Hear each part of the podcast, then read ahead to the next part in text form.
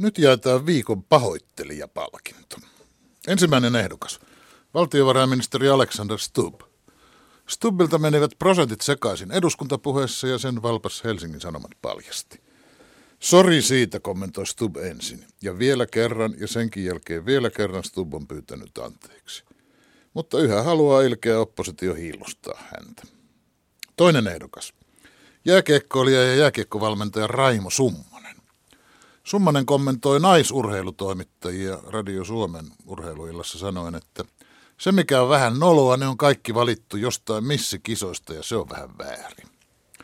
Kun tästä kimpaannuttiin, pyysi Summanen nöyrästi anteeksi möläytystään ja toivoi, ettei häntä tämän harkitsemattomuuden vuoksi aleta pitää sovinistina, koska hän ei sellainen ole. Kolmas ehdokas. Ilmajokelainen kunnanvaltuutettu ja perussuomalaisten varakansanedustaja Juha Mäenpää. Mäenpää kommentoi Niinisalon vastaanottokeskuksen tulipaloa näin. Aivan mahtavaa. Jumala on olemassa. Rukouksiin on vastattu. Sitten kun tätä arvosteltiin, oli Mäenpään palattava asiaan. Mäenpää ei ollut Jumalaa kiittäessään tiennyt, että se oli tuhopoltto. Hän arveli, että saattaa olla näinkin, mutta että olisi se voinut olla normaali tulipalokin. Eikä Mäenpää halua ketään kannustaa tuhopolttoihin eikä muuhun rikolliseen toimintaan. Palkintojen jako. Voittaja Raimo Summanen, hopeaa Alexander Stubb, pronssia Juha Mäenpää.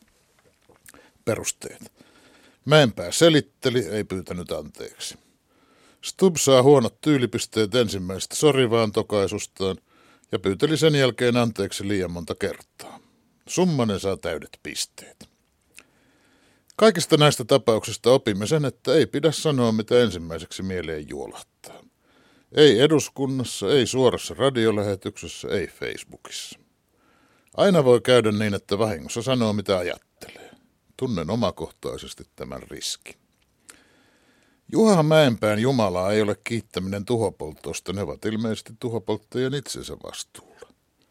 Sitä vastoin tavallisesta tulipalosta vastaa Mäenpään Jumala niin, että kiitettäköön häntä.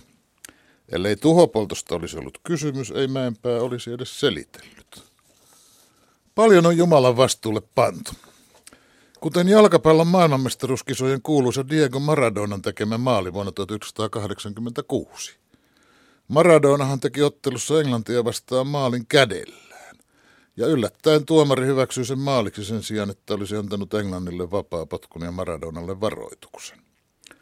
Maradonahan oli ensin, että mikä käsi, selvä maali. Ja sitten, että jos se oli käsi, niin se oli Jumalan käsi. Kesti 29 vuotta ennen kuin Maradona tunnusti ja pyysi anteeksi, mutta teki sen.